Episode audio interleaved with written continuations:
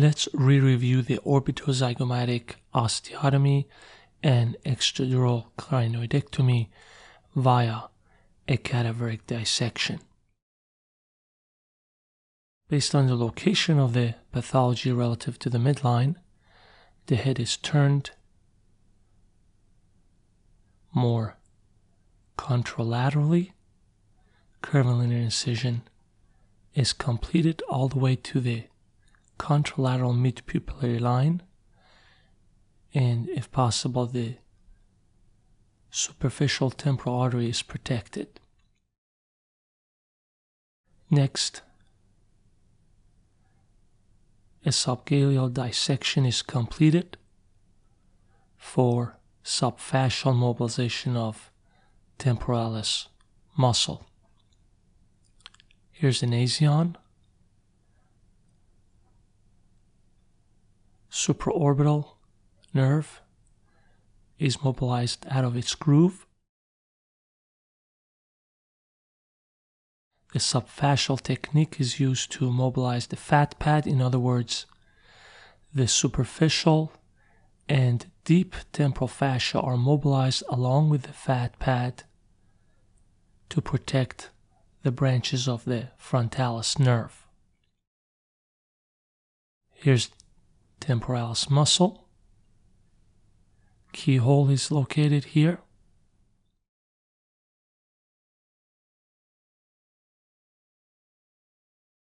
The frontal process of zygoma is exposed in a subperiosteal fashion.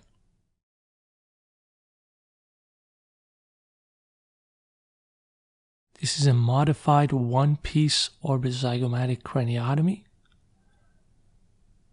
A full orbitozygomatic craniotomy is not necessary. A cuff of muscle and fascia is left over the superior temporal line to facilitate adequate closure and approximation of the temporalis muscle.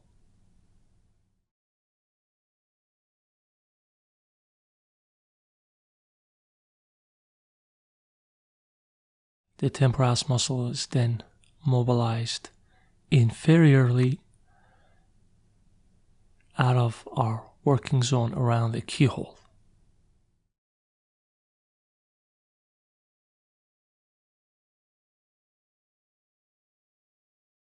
Here's the area of the keyhole.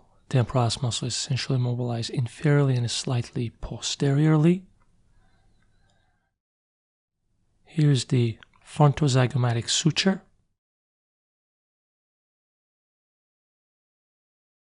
The initial burr hole is placed at the exact side of the MacCarty's keyhole, in other words, a few millimeters above and a few millimeters posterior to the frontozygomatic suture.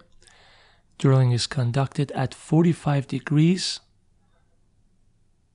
against the surface of the skull.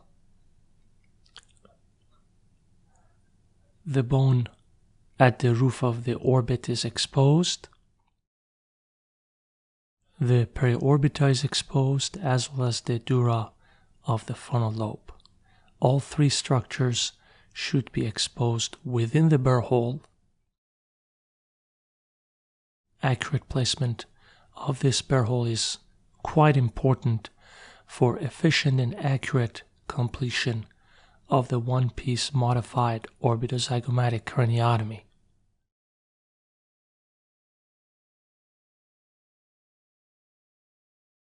The first osteotomy involves the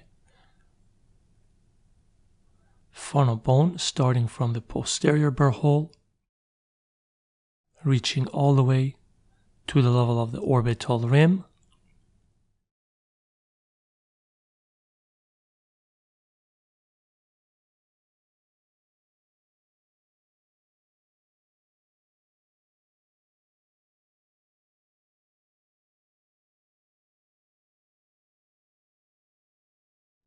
I advance the drill all the way until further progress is not possible. In other words, the footplate touches the rim of the orbit. The drill can then be leaned more forward, turn around its own axis, creating a small amount of opening within the bone for the heel of the footplate to be removed first.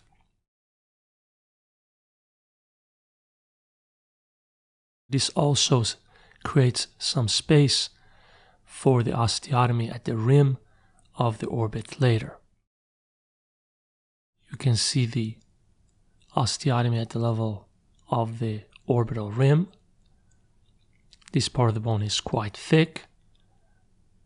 Next, another osteotomy is completed over the pterion and the lateral aspect of the sphenoid wing.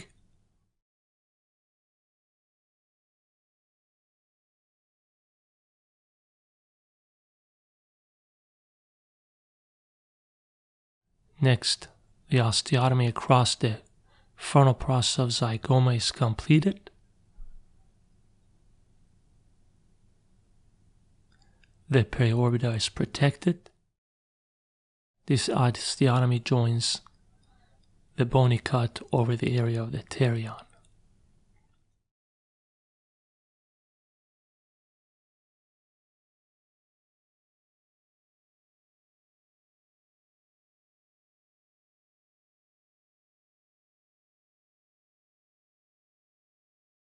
The next more important maneuver involves using an osteotome to fracture the roof of the orbit. Alternatively, a small osteotome can be used through the keyhole to cut across the orbital rim. Next, the lateral 5 millimeter of the meningo-orbital band is cut and the dura over the anterior aspect of the temporal bone is reflected. This maneuver nicely exposes the clinoid process. The clinoid process is hollowed out and the optic nerve is unroofed. Here's the optic nerve that was unroofed. Here's the remainder of the clinoid process that was cored out. After the clinoid process was removed, you can see the optic nerve, the carotid artery within the cavernous sinus, portion of the orbital roof may also be resected for additional unobstructed view of the subfrontal trajectory after the dural opening. Here you can see the final product of an orbitozygomatic craniotomy, which involves removal of the bone over the roof of the orbit, as well as a, an extradural clinoidectomy. And all these maneuvers allow an, an obstructed and expanded view toward the parasellar areas. Thank you.